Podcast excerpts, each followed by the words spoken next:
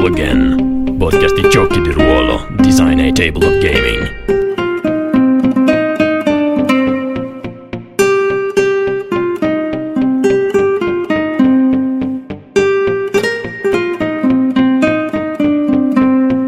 Ciao a tutti e uh, benvenuti al quindicesimo episodio di Roll Again. Sono passati credo sei mesi dall'ultimo che abbiamo fatto poco prima di Play Modena eh, nonostante le buone intenzioni non siamo riusciti a registrare niente durante l'estate, io ci ho provato disperatamente ma ci sono sempre stati impegni di altre persone e registrare da solo mi sembrava troppo triste, eh, però fortunatamente eh, con me quest'oggi abbiamo una, una celebrity, credo, eh, Paolo Bianchi, eh, che forse conoscerete da, da altri due podcast il dado incantato Scientificast uh, su Twitter lo trovate a drpbrock uh, e Paolo ciao benvenuto presentati pure che sicuramente ciao Tommaso. Celebrity poi la gente pensa che, che, che, che vado a Los Angeles o ho il villone a Beverly Hills no. Vabbè ti ringrazio però sì sono Paolo Bianchi gestisco questi due podcast eh, che hanno un moderato successo, Scientificast in particolare, e, sono un appassionato giocatore da tavolo, come si può vedere nella libreria alle mie spalle. Scusate il casino, ma non pensavo di andare in webcam. Io, sì, l'ho come vedete, io, sono a mio agio di solito con, eh, con l'audio e basta. Quindi... Va bene, chi, chi, ascolterà il podcast non, non, la vedrà e quindi consoliamoci con quello. Allora Paolo, io ti ho, io ti ho invitato uh, perché era un un periodo che stavo pensando di fare una puntata sul world building nei giochi sì. di ruolo. Cioè come si fa a costruire un'ambientazione quando te la crei da solo o comunque quando devi scrivere un'ambientazione. Sì. E poi casualmente ho visto una tua domanda sul gruppo uh, Io gioco di ruolo, che è uno dei vari gruppi di GDR italiani che, che frequento, forse uno dei più grossi, forse il più grosso. Um, e niente, così ho pensato di contattarti. Tra l'altro, mesi e mesi fa, mi pare ti avevo già contattato per, eh, per, chiederti se una volta volevi venire, mi è sembrata una buona occasione per, uh, per effettivamente, effettivamente, concretizzare questa cosa. Allora, qual era la tua domanda sul gruppo e eh, come sono state le risposte che ti sono state date? Allora, piccola premessa, eh, nel senso che io gioco di ruolo, attualmente sto finendo Temple of Annihilation, che è una campagna già fatta della Wizard of the Coast, quindi per D&D quinta edizione. Ho un sogno nel cassetto da un po' di anni, nel senso che eh, ho, avrei la volontà di sviluppare un setting eh, mio e farlo giocare magari non su base comunque eh, continuativa, ma su base volontaria per costruire un po' la mia storia. Penso che sia una delle aspirazioni un po' più grandi di chi prende l'arduo compito di fare il game master. Quindi pian piano lo sto sviluppando e io... Mh, negli ultimi due o tre anni ho fatto e disfatto, credo, circa una decina di, di, ambientazioni che mai mi hanno soddisfatto in un certo modo. Non so se pecco d'ambizione o ehm, semplicemente diciamo non ho l'approccio giusto e eh, leggi che ti rileggi, insomma, è chiaro che si arriva a, anche leggendo il classico manuale del Dungeon Master con la, la, la, il dilemma vai top down o bottom up, che in gergo inglese significa sempre parti dalla visione d'insieme e vai verso lo specifico oppure parti dallo specifico e sviluppi eh, il tuo mondo strada facendo. Mm, poi, è una domanda che mi assilla c'è anche, c'è anche questa è quella che ho fatto su sul Facebook. Sì, c'è, c'è, anche un altro angolo, cioè quello che è il GM che cala tutto sui giocatori che lo devono accettare, oppure queste ambientazioni eh, riescono meglio se le crei assieme a, a, ai giocatori. Ci sono due filosofie eh, che in realtà possono essere anche ibride, perché non è che eh, necessariamente devi eh, sposarne una o l'altra, puoi anche fare qualcosa eh, di compromesso però ci sono anche queste due cose, oltre al fatto di parti dal, dalla visione d'insieme o parti dal, dal dettaglio. E le risposte... sempre anche dal, dal meccanismo di gioco, eh? nel senso che alcuni aiutano questa co-creazione, altri meno. Ecco, tu, stai, tu, stai, creando per D&D e che eh, essendo il sistema più, eh, più classico che, che, esiste praticamente sì. eh, tende a ehm, tenere i giocatori un po' fuori dalla fase di creazione, giusto? Sì, sì, sì, okay. sì, sì. E posso chiederti come mai hai scartato tutte queste idee che hai avuto finora? Cioè, il punto in cui ti bloccavi qual era di solito?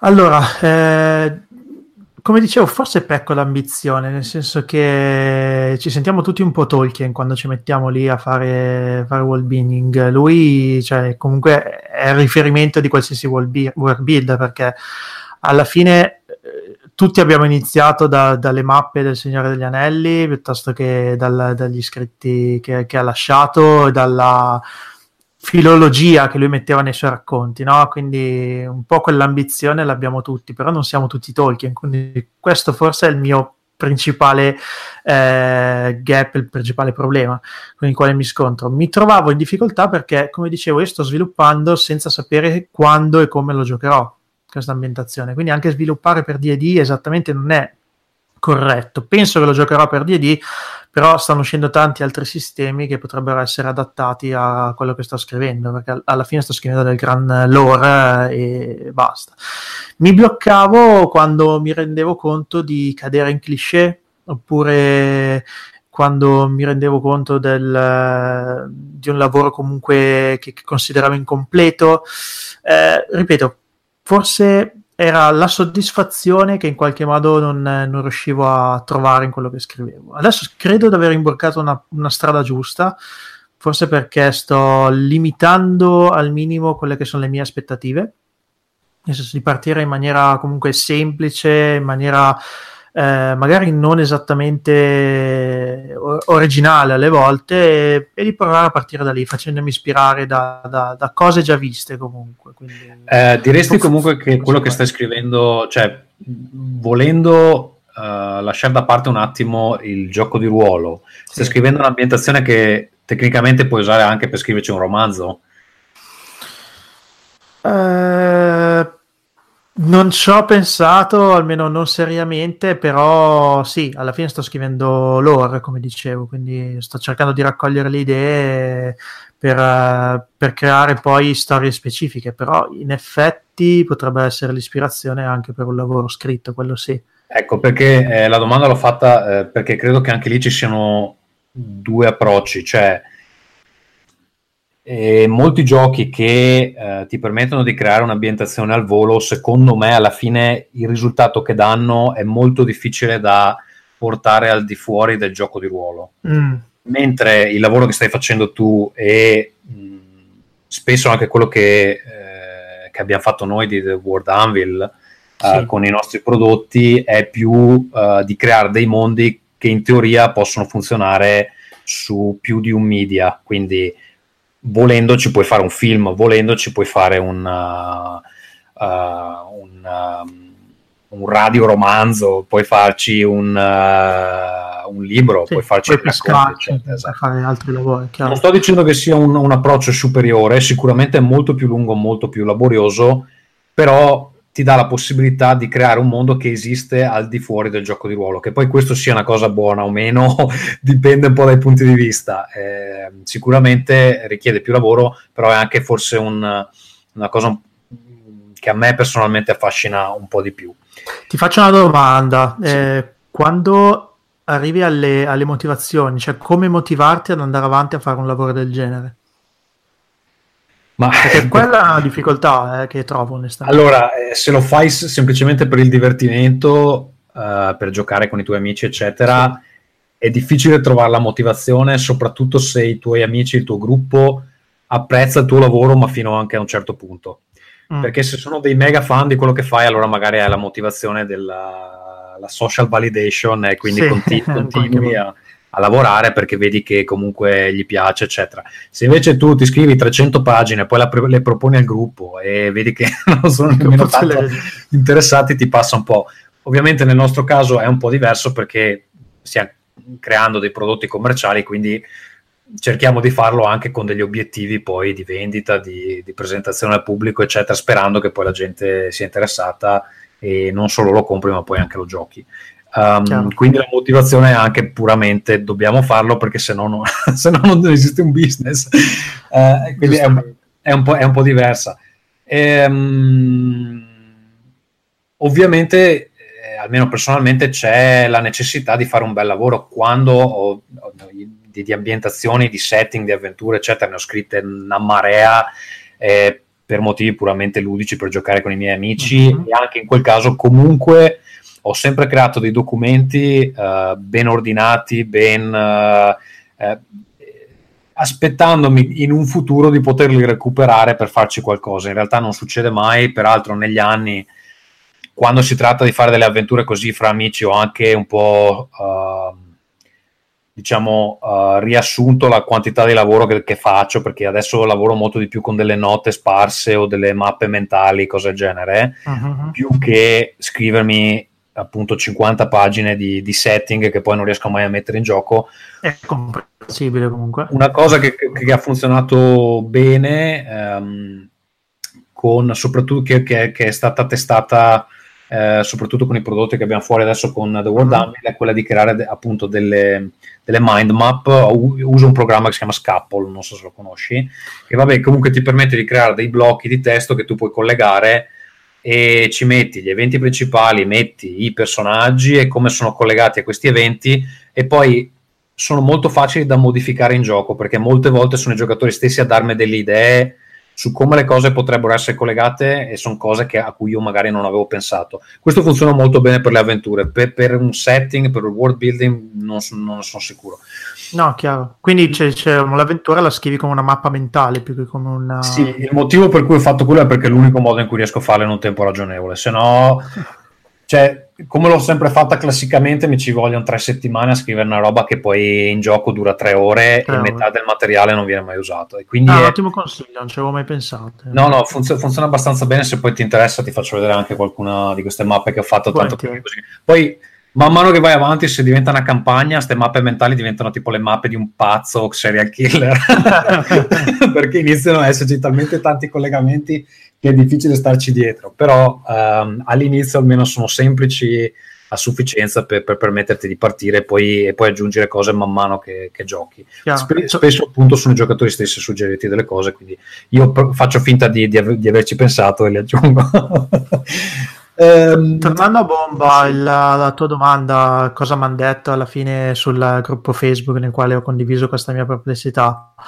In realtà la comunità dei giocatori l'ho trovata molto divisa. Ho trovato comunque degli ottimi suggerimenti su perché partire in un modo, perché partire in un altro, eh, tutti relativi più che altro al gioco già con un gruppo, quindi ho un, un ambiente di playtest nel quale giocare o comunque validare certe cose è chiaro che se lo fai senza grandi aspettative di tempo non senti questa urgenza e tanti consigli non riesci ad applicarli però a parte che ho trovato delle risposte comunque molto, molto umane che, che per lo standard di Facebook è già qualcosa di ampiamente positivo è abbastanza una bella community quella, devo dire. Quindi... Sì, i giocatori sono molto divisi perché a seconda del prodotto che giocano di più hanno degli approcci completamente diversi. Sì. Chi gioca a D&D vuole fare una roba, chi gioca ai Power by the Apocalypse vuole fare tutta un'altra roba e quindi anche lì l'approccio, l'approccio è diverso. Poi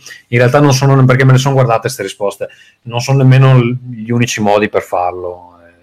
Mm-hmm ne esistono altri. Allora, io volevo mh, aggiungere eh, un paio di cose. Allora, intanto eh, su questa questione ci abbiamo riflettuto abbastanza, lo spiego dopo perché, e eh, ci siamo guardati eh, online, io e i ragazzi del, del team di The World Anvil, sì. ci siamo guardati eh, un po' de, de, del materiale esistente. Eh, ho trovato due articoli che poi magari linko nella descrizione del podcast perché non cioè, è inutile che vi ripeta l'URL che è lunghissimo um, che sono molto utili. Allora, uno è un po' una, um, uh, un, un, punto di vista un po' più, vediamo che aspetta, lo devo aprire perché non mi ricordo. Prima da SFVA. No, allora, quello su, su um, SFVA è dedicato agli scrittori di fantascienza. L'avevo già letto, in effetti, cioè, non, non, era nuovo come articolo. Però, più che un articolo, è una raccolta di domande sì. da porsi per creare dei mondi che abbiano senso e eh, la quantità di domande da porsi è assurda perché so, solo di categorie penso ne abbiano 50 e vanno sì. da eh, ok eh, è la terra o è una terra diversa o è un posto diverso fino a quali sono le regole della magia qual è la relazione della tecnologia con la magia E queste sono solo le categorie. Poi, ad esempio, non so se io entro, ehm, ok, che tipi di linguaggio esistono in questo mondo? Eh, ci sono 100 domande sul linguaggio, per esempio, ne leggo una a caso. Uh, vediamo, no, aspetta, adesso questa eh, non so, quando incontri qualcuno, come, come, come lo saluti? Eh, gli stringi la mano, ti inchini, bla bla bla. E quindi sono proprio a, un livello di dettaglio assurdo, no? E appunto ci sono 100 domande, quindi potete andarvele a vedere. Sono tutte cose intelligenti da chiedere, non credo che siano tutte cose che effettivamente serve dettagliare dall'inizio, però no. alcune sì. È una lettura interessante, io c'ero già capitato sopra, ripeto, tantissimo tempo fa, tant'è che quando mi ha mandato il link ho visto il sito, ho detto, io qua ci sono già stato. Eh, però in effetti è molto esaustivo, nel senso che sono domande giustissime da porsi, ma, ma molto ambiziose. Se, se allora, io penso che c'è l'unica persona che effettivamente ha risposto a tutte queste domande deve essere Martin eh, con la sua serie uh, Le cronache, de, de, com'è in italiano? Sì. Le, cronache del ghiaccio del fuoco. Cronache del ghiaccio del fuoco, eh, che effettivamente, cioè, dovendo sviluppare questa quantità di personaggi e questi intrecci incredibili, effettivamente prima o poi ci va a finire su, sulla domanda, ma questo come, eh, come funziona Westeros? Però probabilmente per la vostra... Mh, campagna di DD non, non vi serve sapere cioè, se il sistema legale del, de, della città dove siete funziona in un modo o nell'altro. Vi servirà esplorarlo se effettivamente poi qualcuno ha a che fare col sistema legale. Ecco, diciamo così. E, ehm, invece l'altro articolo che si chiama The Ultimate Guide to World Building, How to Write Fantasy, Sci-Fi and Real Life World, Worlds, eh, è un po' più di alto livello e ehm, si... Eh, diciamo, si concentra su uh, solo alcuni punti, e cioè eh, come dettagliare mondi immaginari, come dettagliare eh, realtà alternative, cioè per esempio realtà dove la storia eh, è andata diversamente. Mi viene in mente il recente Kickstarter che non è ancora finito, Lex Arcana, la seconda edizione dopo 25 anni. Sì. In Lex Arcana l'impero romano non è mai caduto e poi succedono una serie di eh, cose proprio per questo motivo, c'è anche la magia, eccetera. Tra l'altro l'ex Arcana, eh, gioco di ruolo con cui sono cresciuto, vi consiglio caldamente di andare a, a fare il backing. Già beccato. Esatto, e non, in realtà non so moltissimo della, della, seconda edizione e da quello che ho capito a livello di regole non è che abbiano cambiato un granché, ma solo per, per rispetto ho comprato tutto. e, e, poi eh, vi dà anche dei suggerimenti su come utilizzare eh, dei luoghi reali per modellare i vostri luoghi immaginari eh, che è sicuramente una cosa utile. Eh, la stessa cosa si può fare quando dovete popolare il mondo con i personaggi, li potete modellare su o persone che conoscete o comunque eh, gente di serie tv, eccetera. Gli cambiate il nome, gli cambiate qualche caratteristica, è anche difficile riconoscerli. Quello è un, è un trucco abbastanza, abbastanza utile. Chiaro, guarda, eh, forse la, la, rivelazione più grande che ho avuto nell'ultimo periodo. Ripeto, forse peccavo l'ambizione, eh, però il fatto di dire ma ehi, c'è un sacco già nella realtà perché devo scusa qualcuno chiama va bene eh, spegniamo. Perché devo, devo, devo, fondamentalmente inventare qualcosa se già la realtà mi dà un sacco di spunti o la fiction televisiva semplicemente mi dà un, sacco di spunti per, per modellare per dare un'altra forma alle cose e risparmiare tempo fondamentalmente. Eh, guarda, il, ehm, diciamo i lavori completamente originali non esistono. Una volta che accetti sì. questo, questo, fatto della vita, tanto vale che prendi ispirazione e ci aggiungi del tuo. Eh, poi se sei un genio totale, allora magari ti esce naturale. A me non esce, ad esempio. Io ho sempre bisogno di eh, essere ispirato da qualcosa Uh, e tante volte, cioè uno dei motivi per cui colleziono GDR, che adesso non puoi vedere perché sono nell'altra stanza, ma c'è una parete, è tante volte, anche se non riesco a giocarci, comunque mi piace leggerli per vedere come fanno le cose gli altri, che suggerimenti ti danno e che spunti uh, posso utilizzare magari in un altro gioco cambiando delle cose. E non, ho, non provo una grande vergogna nel fare questo perché alla fine cioè, devo arrivare a un goal e qualunque processo mi permetta di farlo. Sì. Ehm, allora, ascolta, ehm, ti voglio raccontare eh, un attimo la nostra esperienza perché mm-hmm. noi su questa cosa ci abbiamo riflettuto un po' e il motivo è che essendo che dobbiamo produrre dei manuali, noi abbiamo un regolamento generico e ehm, eh, un po' alla volta stiamo facendo uscire delle varie ambientazioni, perlomeno questo è l'approccio che abbiamo utilizzato finora, non okay. so se sarà l'approccio futuro, però per il momento è così. E abbiamo discusso internamente se ci sono delle regole che noi stessi dobbiamo seguire per creare un'ambientazione che utilizzi una certa struttura che sia riconoscibile fra un'ambientazione e l'altra in maniera che più o meno i prodotti siano comparabili. No? Poi magari possono parlare di cose diverse, però esattamente come possiamo fare questo lavoro. E c'è stato uno scontro anche all'interno del nostro team perché non c'è un... Um, cioè i punti di vista sono molto diversi. Allora, il, il motivo scatenante eh, di questa discussione è stato... Uh, l'ambientazione che portiamo quest'anno a Lucca, di cui uh-huh. magari do qualche dettaglio in più dopo, che si chiama Endelstrom, è un fantasy, diciamo, a tema marino, con, uh, insomma, si ispira un po' alla, alla, alla Grecia, uh, all'antica Grecia, però poi ha tu, delle creature fantasy, eccetera. Più, più tardi vi, vi, do qualche dettaglio extra. Uh, il modo in cui è nata è nata come un'ambientazione di un nostro cliente che ha creato tramite uh, una metodologia che presentiamo nel, nel, sistema generico, nel Monad System. Questa metodologia è molto semplice, è una metodologia di creazione condivisa che puoi fare insieme al gruppo, che GM fa insieme al gruppo.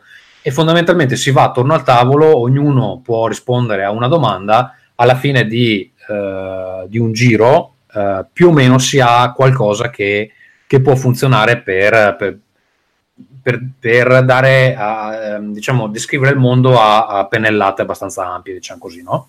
Okay. Ehm, fondamentalmente abbiamo, provo a riassumerla, ehm, sì. bisogna definire un concetto fondante più o meno di cosa parlerà questa ambientazione, si definiscono eh, quelli che noi chiamiamo cardini, cioè possono essere eh, dei punti chiave, diciamo, culturali eh, che hanno a che fare con le risorse che questo mondo offre e con le fazioni che si muovono all'interno di questo mondo.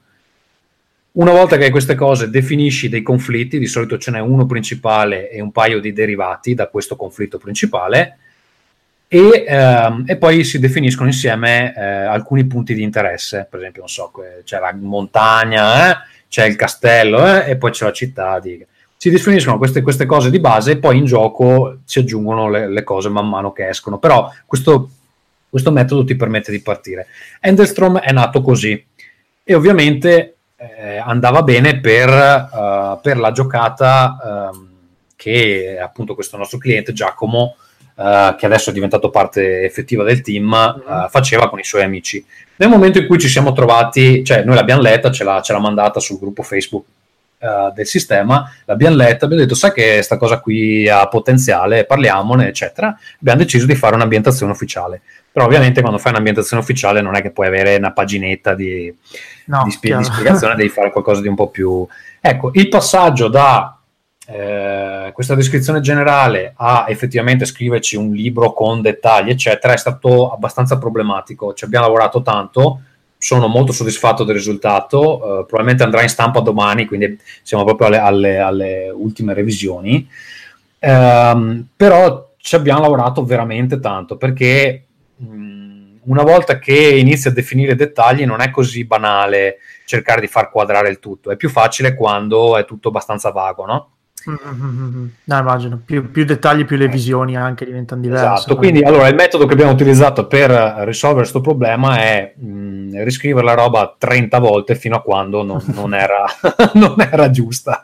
Non, okay? non esattamente efficace. No, non è, non è, il metodo più efficace sì. perché effettivamente ci abbiamo lavorato tanti mesi. Ah. Um, a questo punto si sono sollevate due fazioni all'interno del nostro gruppo, e cioè eh, la mia è quella di Giacomo, anzi la mia che serviva solo a far polemica, Giacomo poi l'ha messa in pratica. la mia di polemica era quella di trovare una formula scientifica, tu da uomo di scienza mi capirai, eh, che una struttura scientifica che ci permette di ogni volta di, di fare le cose giuste senza perdere tempo a eh, discutere di dettagli che poi alla fine non, non, servono nell'ambientazione. Un diagramma di flusso o qualcosa tipo una Qualcosa del genere. Allora, Giacomo l'ha messa su carta, è ancora interna a nostra, eh, come documento nostro non è finito e non è neanche approvato, però diciamo ci ha approvato e ha creato una sorta di, eh, guarda, non saprei definirlo in nessun modo se non una sorta di, di gioco di ruolo eh, per creare l'ambientazione, dove ci ah, sono okay. dei termini tecnici, dove devi creare, adesso vediamo se ce l'ho, ce l'ho sotto mano, provo a, a, vedere qualcosa, cioè lui dice, eh, allora, le, mh, mm, ci sono tre parti che compongono l'ambientazione. Una è il corpus, ha trovato anche dei termini appunto specifici. Una è la mens, uh-huh. uno è lo spiritus. Per esempio, il corpus è quello che eh, voglio ottenere con questo setting o modulo che sto scrivendo. La mens è qual è il target che poi dovrebbe essere interessato a questa roba. Um, lo spirito sarebbe invece come posso rendere quello che, che, che, sto scrivendo interessante effettivamente, eccetera. Ah, è un documento lunghissimo, sono dieci pagine, appunto non è, non è completo, ma poi lui ha, ha creato proprio tutta sta, sta, sta roba tecnica, che, co, co, come si gestisce il metaplot, cosa facciamo con la lore, come cos'è il railing, quali sono gli elementi che insomma tutta una roba sarà pubblicato ancora comunque allora l'idea, l'idea, era di utilizzarlo prima internamente vedere se funziona e poi eventualmente renderlo pubblico sì. Ehm, solo che appunto c'è l'altra fazione del, all'interno di, di The World Army che dice non, tutta sta roba non, non serve un cazzo. Detto proprio sì, sì, detto proprio terra terra. Assolutisti esatto e eh, perché eh, devi sapere cosa fare e basta non devi star lì a, a, farti delle pare ah ma è scientifico eh, c'è, una, c'è, una, metodologia cui, con cui che possiamo utilizzare per, per sviluppare cioè, questa idea a me era venuta semplicemente perché vabbè, lavoro eh, in, in ambiti dove si lavora molto con il software eh, forse sei uno sviluppatore anche tu, non sono sicuro. Eh, no, no, no, no. Ok, vabbè, comunque, ehm, per esempio, quando lavori con il software ci sono delle mot- metodologie che in teoria se le segui ottieni il modo più efficiente per produrre software senza spendere tempo a fare robe che poi alla fine non ti servono. No? Okay. Ho, ho, pensato di applicare questa cosa, a, a, però effettivamente essendo una roba molto più creativa è più difficile. Eh, e quindi Enrico, che è il nostro autore principale, anche il più, il più bravo di noi, diciamo, eh, lui viene dal mondo delle, eh, de- degli script cinematografici, uh-huh. ha lavorato a diversi corti ehm, e, e insomma ci sono diverse cose nel cassetto e lui eh, chiama questo approccio devi sapere cosa stai facendo e eh, l- la, la, il quote che mi sono segnato qui è, è, questo. L'autore deve sempre avere in mano le redini della storia, um, che non deve andare per la sua strada e non deve essere costruita in modo lineare dall'inizio alla fine. Anzi, spesso la fase di costruzione avviene al rovescio, partendo dalla fine e creando all'inizio una situazione che permetta di giungere a quel finale. Perlomeno questa è la metodologia che lui ha utilizzato spesso nelle scenografie, cioè sanno più o meno dove deve andare a parare il film, mm-hmm. e a ritroso costruisci la... cercano di costruire la situazione che porta ad arrivare a... a... Vabbè, ha, ha senso, eh? c'è anche questo, tutto ha senso. È chiaro poi con la dimestichezza che hai con un metodo o con l'altro, cioè magari sì. c'è chi preferisce un approccio lineare dall'inizio alla fine e con chi invece può permettersi di, di avere un approccio. Allora, questo è quello che ha fatto anche con un, la nostra ambientazione di fantascienza nostalgia, cioè lui partiva sì. da dove voleva arrivare e poi ricostruiva, però essendo molto bravo riusciva a ricostruire veramente tanto, cioè ci metteva 30 step ad arrivare alla fine, cosa che io ad esempio non, non so fare.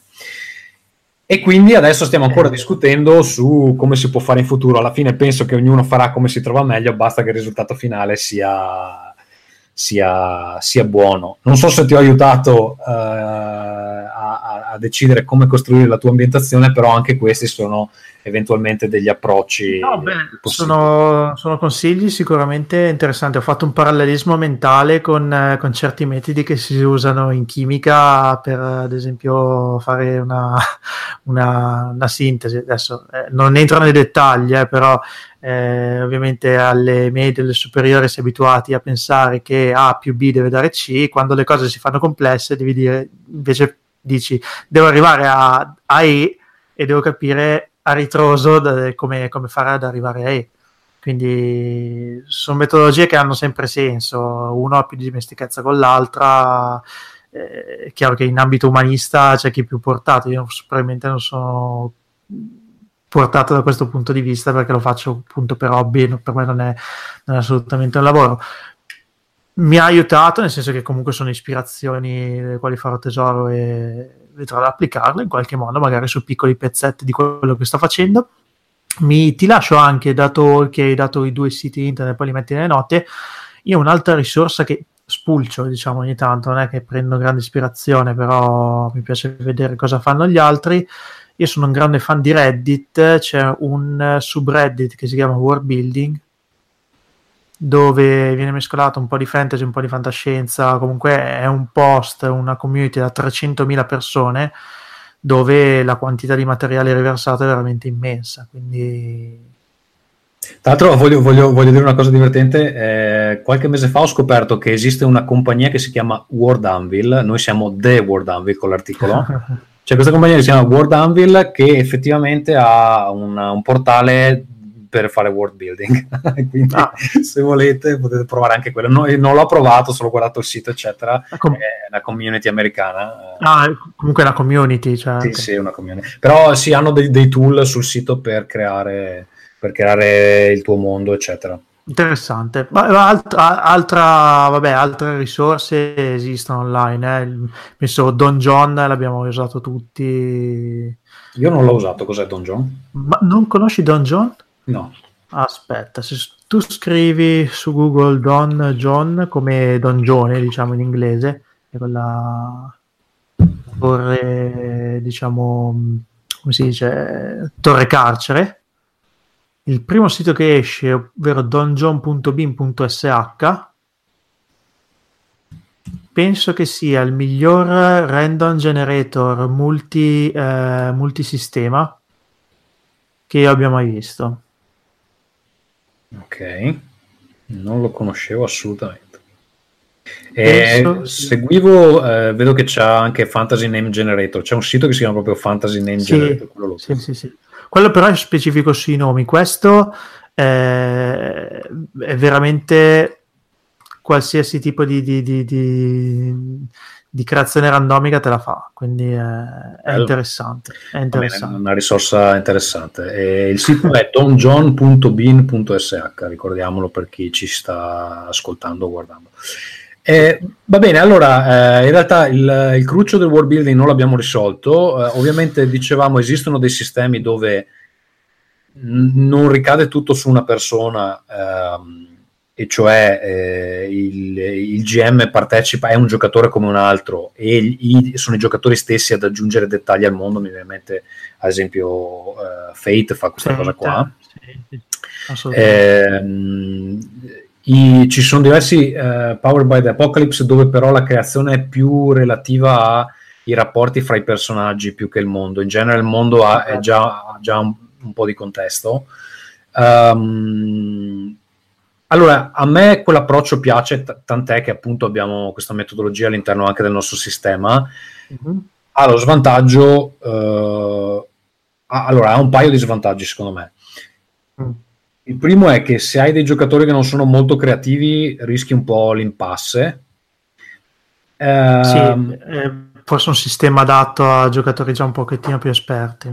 E, e, uno può dire, vabbè, ma sai dei giocatori che non sono creativi, cosa stanno a giocare? Però a volte cioè, ti trovi al tavolo con delle persone con cui devi giocare e, quindi, e, quindi, devi cercare anche di, di, fare qualcosa che possa funzionare. Ho capito, ma è anche una pretesa un po' elevata a pensare di essere tutti allo stesso livello di, sì, sì, sì. di capacità di fiction. E, e, soprattutto magari... Cioè, ehm, anche se suggeriscono delle cose, potrebbero essere delle cose che si incastrano male con gli altri elementi e quindi ti ritrovi con un mondo che è un po' sghembo, diciamo, uh-huh. che non ha tantissima coerenza interna. E poi ovviamente c'è, c'è, il problema, che però può anche essere un non problema, dove il mondo non è molto dettagliato, quindi è tutto un po' aperto e a quel punto devi avere anche un sistema che ti permette come giocatore di inserire uh, delle cose, dei dettagli che man mano uh, lo, lo, dipingono, ecco diciamo sì. così. Eh, è un approccio sicuramente interessante, eh, a, a, me piace anche proprio scoprire la lore di mondi già esistenti, eh, però sicuramente eh, può uscire della bella roba se hai dei, dei, buoni giocatori attorno al tavolo, quello sicuramente eh, sì. Non l'ho mai provato questo sistema, ne ho letto, una, diciamo, una conoscenza accademica del sistema di Fate, mi attira molto, ma non l'ho mai messo in pratica. Quindi sì, i risultati possono essere sì e no. Guarda, generalmente la gente tende a sorprenderti perché poi eh, ovviamente c'è molta discussione, quindi magari qualcuno butta un'idea, però non è che la devi accettare ehm, eh, a face value, diciamo così. Eh, ah. Se ne discute, magari si modifica leggermente. Eccetera. Poi ti può capitare che c'è il giocatore irragionevole, per esempio, una cosa che è successa a Play uh-huh. durante un tavolo demo con il Monad System dove appunto facevamo vedere questo sistema per creare i, eh, le ambientazioni, ne abbiamo fatti un paio per far vedere alla gente che si può, insomma, possono comprare il sistema, possono farsi la loro ambientazione. È, un, è capitato un tavolo dove c'era una ragazza molto, diciamo, um, autoritaria che praticamente zittiva tutti e, e decideva lei. Una donna alfa, una donna alfa, esatto. E quindi se ti, se ti, succede una situazione così, soprattutto con gente che non si conosce, magari può essere anche un po' spiacevole. Eh, cosa che non succede se magari hai uno che conosce il gioco e, e ti fornisce lui le informazioni. Però vabbè, eh, lì è più un, un problema de, del, de, dei giocatori, insomma, che, che, del, che, del, sistema in sé. Yeah. Eh, non è gestibilissima una situazione del genere, immagino, è eh? anche il master più bravo. No, anche perché lì noi eravamo in una situazione dove effettivamente cercavamo di far contenti tutti perché stavamo cercando di mostrare ah, il prodotto. Devi, cioè, devi vendere il gioco. Sì, non è che gli puoi dire alzati e vattene. Perché... Però effettivamente non faceva giocare gli altri e gli altri sicuramente non si sono divertiti, che è un po' un problema anche per, per noi, insomma. Ecco. Però vabbè, lì non, non, c'è molto da fare, insomma, una persona... No che ha qualche difficoltà a relazionarsi. Amen. Comunque, ehm, va bene, io ascolta, se abbiamo ancora qualche minuto, uh, vorrei, certo. eh, visto che tu gestisci il dado incantato, sì. che si occupa, allora diciamo, c'è eh, un, sono tre feed, giusto? Uh, allora, eh, erano tre, adesso sono, è uno praticamente perché... Avete riportato eh, tutto sul... Abbiamo sul... riportato tutto sul feed principale, in particolare il Kickstarter e il dado principale il dado GDR in questo momento è un fine in stand-by, è in fase di, di, di, ripensamento, diciamo così, perché abbiamo visto, noi praticamente portavamo l'Adventure League attuale, cioè la stagione precedente, la 7, in podcast e abbiamo visto banalmente non c'era un grande seguito perché probabilmente la gente voleva giocarsela, Season 7 eh, quant'altro. Quindi stiamo pensando a come riportare un attimino in auge il live GDR in podcast. Ci stiamo pensando di dire rifacciamo la stagione 8 in podcast, mi sembra un po' eccessivo. Però allora, guarda, io ti dico, ti, dico il, ti do il mio feedback perché io l'avevo ascoltata quando mm. avevo, avevo iniziato ad ascoltarla quando era uscita. E no, mi interessa un feedback sincero perché poi oh. ci diamo i feedback internamente. Ma come molti altri podcast che fanno let's play, è difficile da seguire se non sei lì al tavolo con voi. Mm. Eh, non è semplice capire chi sta dicendo cosa, chi è chi, eccetera. E questo problema lo vedo spesso anche con altri podcast che fanno, uh, che fanno let's play. Ce ne sono alcuni che funzionano, in particolare se c'è l'aggiunta del video è più facile perché almeno riesci a identificare chi sta dicendo cosa e, che persone, e cosa fanno. Con, anche solo l'espressività delle persone ti aiuta molto a capire. Eh, e poi c'è la cosa che in generale a me i GDR piace giocarli più che ascoltarli. Magari mi piace parlare di GDR, ma, ma meno um, seguire delle avventure, anche se devo dire che qualche podcast l'ho seguito, ad esempio recentemente ne ho seguito uno americano che ti dico subito, mi pare che si chiami One Shot, controllo, e mm-hmm. ha fatto delle partite mh, brevi, ha fatto due puntate, ad esempio, su um, City of Mist, che è un gioco che tra l'altro quest'anno esce anche a Lucca in italiano, ma mm-hmm. è, è, è, è, una specie di noir uh, un po' all'American Gods, eccetera, molto molto interessante, okay. Eh, che ho comprato ma, ma, non avevo giocato e, e, mi sono ascoltato delle partite per vedere, per vedere com'era. Effettivamente lì fanno un bel lavoro perché comunque hanno della gente con, be- con una bella voce, ci sono pochi personaggi, tengono le partite brevi, eccetera, e quindi è più, più, semplice da seguire. Ha senso ed era una delle strade che avevo pensato, nel senso anziché fare una campagna lunga una stagione, due anni o quant'altro, perché alla fine diciamocelo, se non sei un voice actor è difficile catalizzare il pubblico su una roba del genere, forse vale la pena provare sistemi diversi, fare mini campagne di due o tre sedute. Sicuramente è più facile seguire una roba che dura un'ora piuttosto, o magari anche in più puntate, no? ma piuttosto che, sì. che una roba che dura tre ore. Che, cioè, e, e appunto se è una cosa molto complessa diventa, diventa, diventa difficile. Ciao. Guarda, eh, io ne ho creati tanti di format perché è praticamente dieci anni che faccio podcasting questo non l'ho ancora inquadrato. Chiaro che l'ausilio video fa molto e lo abbiamo capito. Eh, non è esattamente la stessa cosa, nel senso che eh, sì, sì. come sono riluttante io ad andare in webcam o a usare YouTube per dire, eh, non sente esattamente il mio al mezzo video, però è da ripensare che torni o che non torni non lo so, non, non, posso dirtelo in questo momento perché appunto stiamo ripensando, però stiamo facendo tante cose col dato incantato comunque insomma ecco una cosa che, che, alcuni podcast fanno e poi chiudiamo questa parentesi perché ti sto dando del feedback che non so se era quello che volevi ma no, eh, um, una cosa che alcuni podcast fanno per esempio lo fa giù lo schermo um, sì. lo fanno anche alcuni, alcuni podcast americani è che però, però tante volte la gente che sta giocando poi si dimentica perché giocano, però ti spiegano, siccome tante volte esplorano dei sistemi che magari sono nuovi o sono poco conosciuti, eccetera, ti spiegano cosa stanno facendo e perché. Magari ti spiegano la regola, così riesci a capire anche non solo l'avventura che stanno giocando, ma anche il gioco cosa ti permette di fare. Quello l'ho trovato molto utile, per, per esempio, per scoprire dei giochi che non, che non conoscevo se non ti spiegano, eh, devi conoscere il gioco, perché a volte magari succedono delle cose in gioco che tu non capisci come mai hanno fatto delle scelte o perché stanno tirando il dado adesso o cose del genere. Tante volte la gente che gioca poi si dimentica, continua a giocare. Adesso tu mi dirai, vabbè, ma DD più o meno eh, è conosciuto, però aiuta a. Eh, soprattutto se è una roba audio, devi dirmi un po' cosa sta succedendo attorno al tavolo, no? Vabbè, chiaro. È chiaro, guarda, mh, mm, conto anche magari di non avere il gruppo giusto, cioè siamo un gruppo di amici lodi, ci divertiamo e quant'altro, quindi magari non siamo il gruppo giusto per fare una cosa del genere, però ha senso quello che stai dicendo sicuramente. Mm, beh, quello non, non, te lo so dire, lo saprai tu, no, però più, più, più, rendete, più rendete semplice il seguire la partita, più è facile che poi la gente effettivamente riesca a ascoltare. Ha assolutamente Comunque. senso, guarda, stavo addirittura pensando eh, dato che oh, avrò delle, delle, ferie da far fuori da qui a fine anno, magari di spostarmi su un gruppo un po' più virtuale, e magari costruirlo un pochettino più a tavolino in modo da cercare di sperimentare qualcosa di nuovo e vedere cosa fare. Va bene, noi ti, auguriamo, ti auguriamo, buona fortuna allora in questa, con questo nuovo format. Allora, eh, tornando a quello che stavo dicendo prima, faccio partire la sigla del banco di prova e ci racconti un gioco da tavolo che ti è piaciuto molto ultimamente. No, ma aspetta, a tema, a tema o... No, qualsiasi roba. Ok, va bene. Sigletta? Sono pronto. Ok. No, anche di fianco.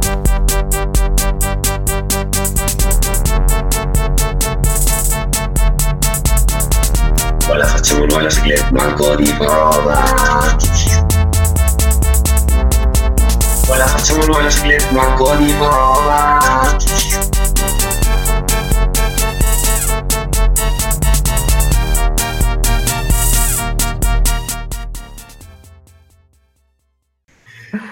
Vai pure. Allora, sono indeciso perché ho qua due giochi, entrambi abbastanza interessanti e recenti, ma scelgo di parlare di questo perché è un gioco che deve ancora uscire, uscirà Essen.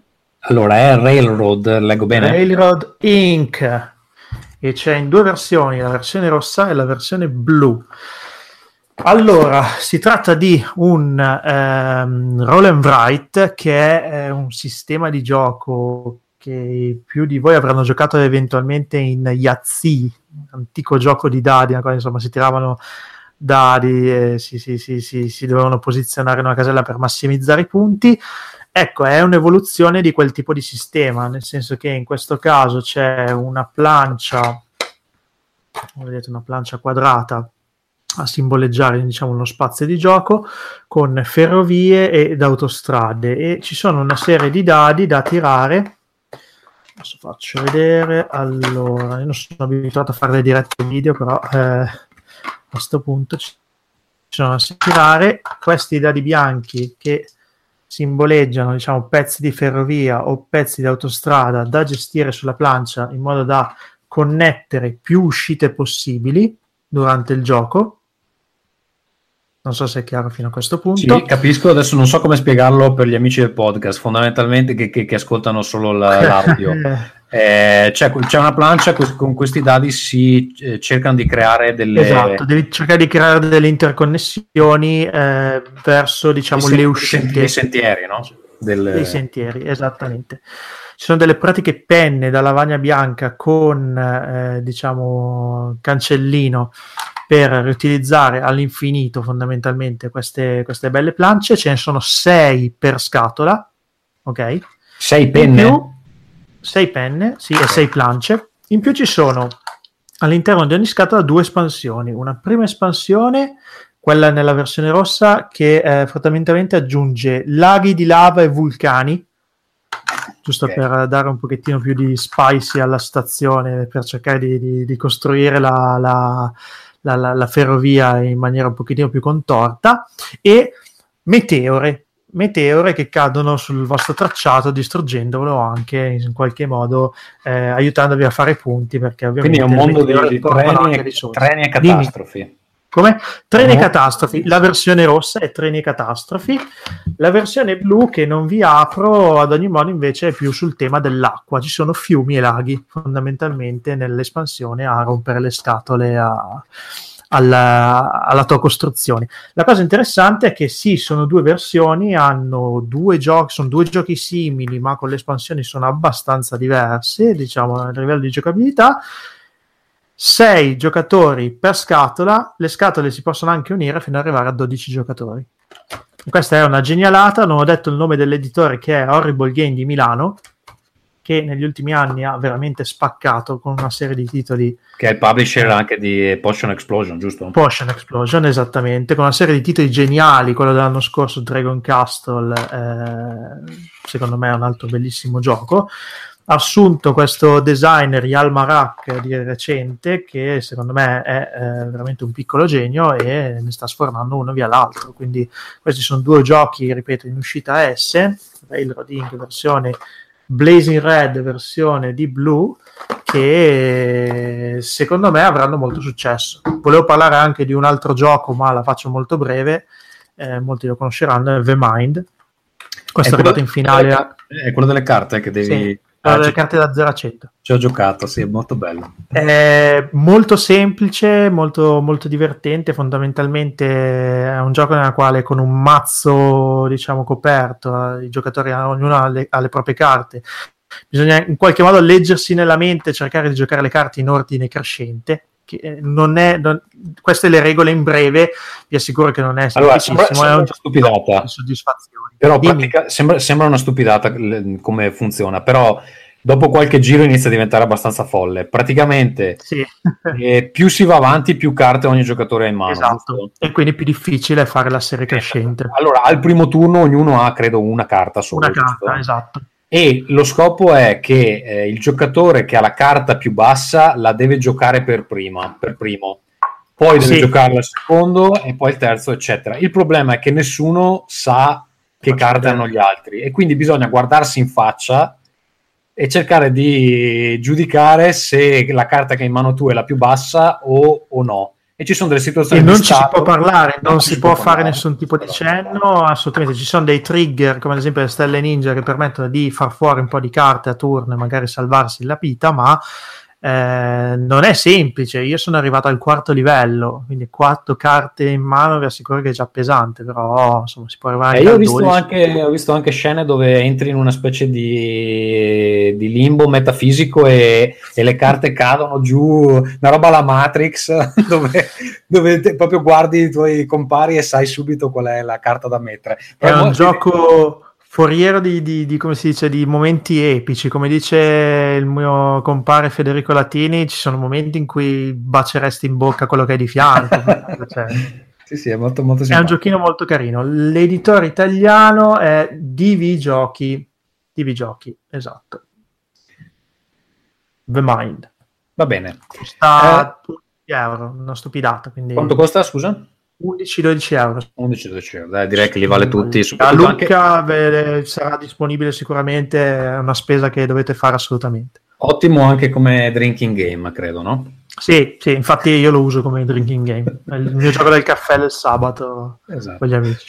Va bene, allora ultima cosa, prima di chiudere, eh, faccio andare la sigla di eh, Mondo Incudine e vi racconto due cose su eh, Endelstrom.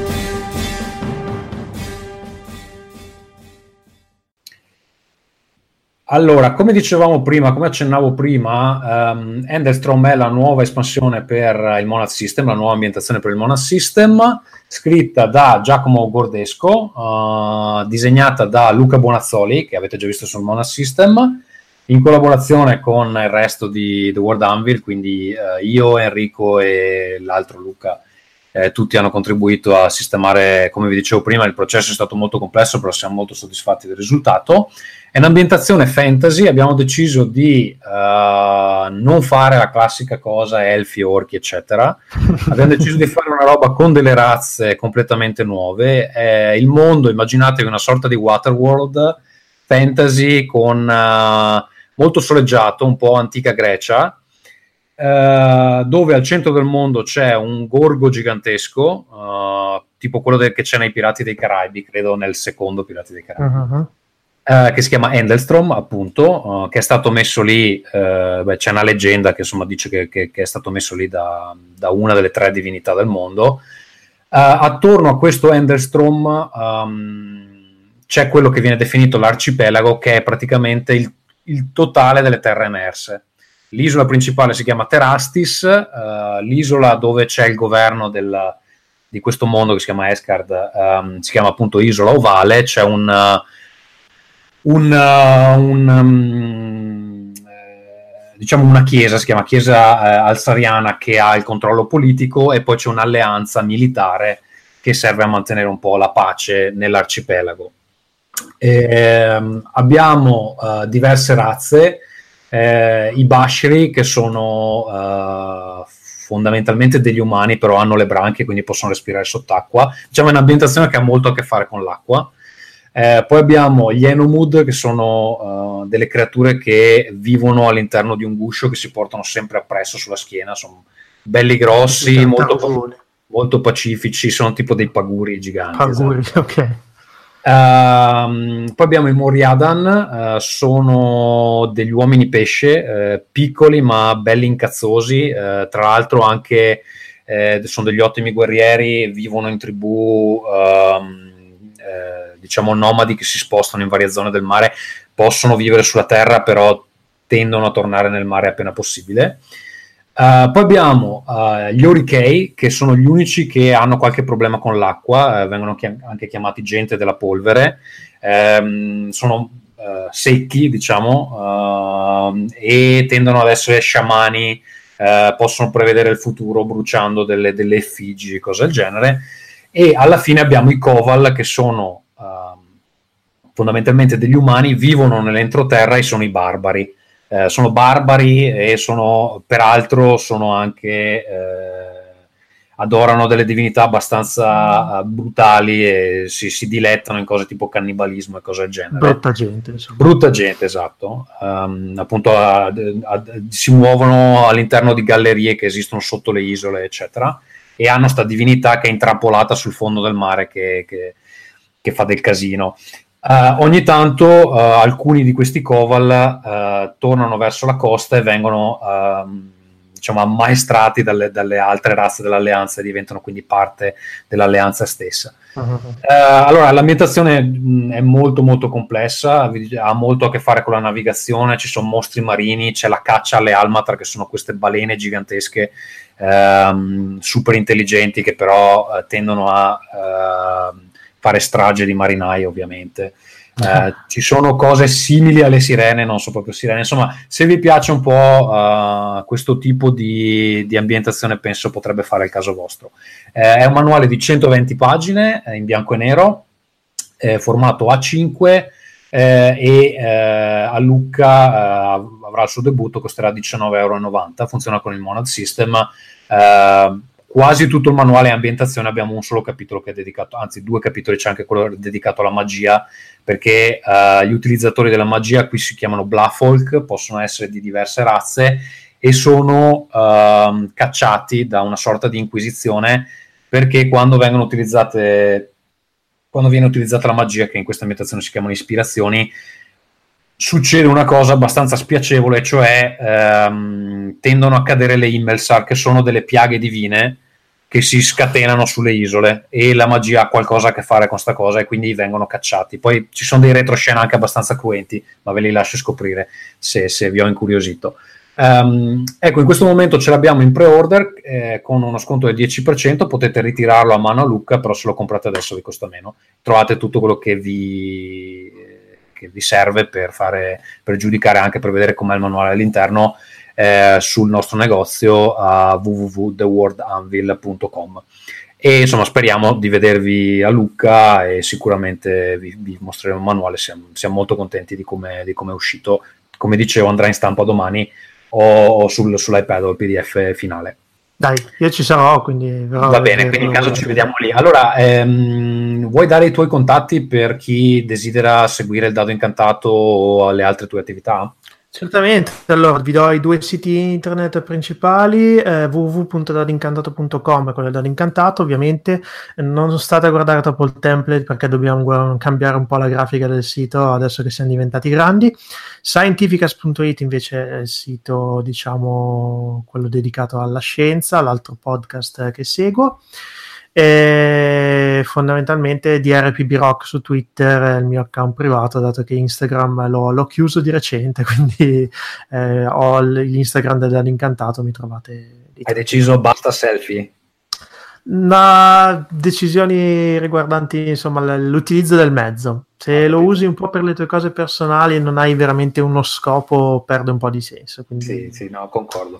Va bene, eh, per quanto riguarda Roll Again, ancora una volta eh, vi prometto che uscirà più spesso, poi non so se riuscirò a mantenere questa promessa, però io in realtà eh, voglio registrare il più possibile, quindi se qualcuno di voi è interessato a partecipare in trasmissione può contattarci e sicuramente di argomenti da... Um, da discutere ce ne sono. Trovate eh, tutte le puntate su www.rollagain.it, ovviamente cercate Rollagain su iTunes o qualsiasi altro client podcast, eh, ci trovate anche lì. Se volete scriverci direttamente lo potete fare a rollagain at theworldanvil.com. Su Twitter potete seguirci a ehm, rollagain eh, Roll Again Cast, eh, perché Roll Again solo c'era, era, era già preso, eh, oppure alla, al, um, all'handle principale di The World Anvil, che è The World Anvil. Questo è quanto, grazie Paolo per essere stato con noi e allora, è stato un piacere. Ciao, grazie. Ciao, a presto.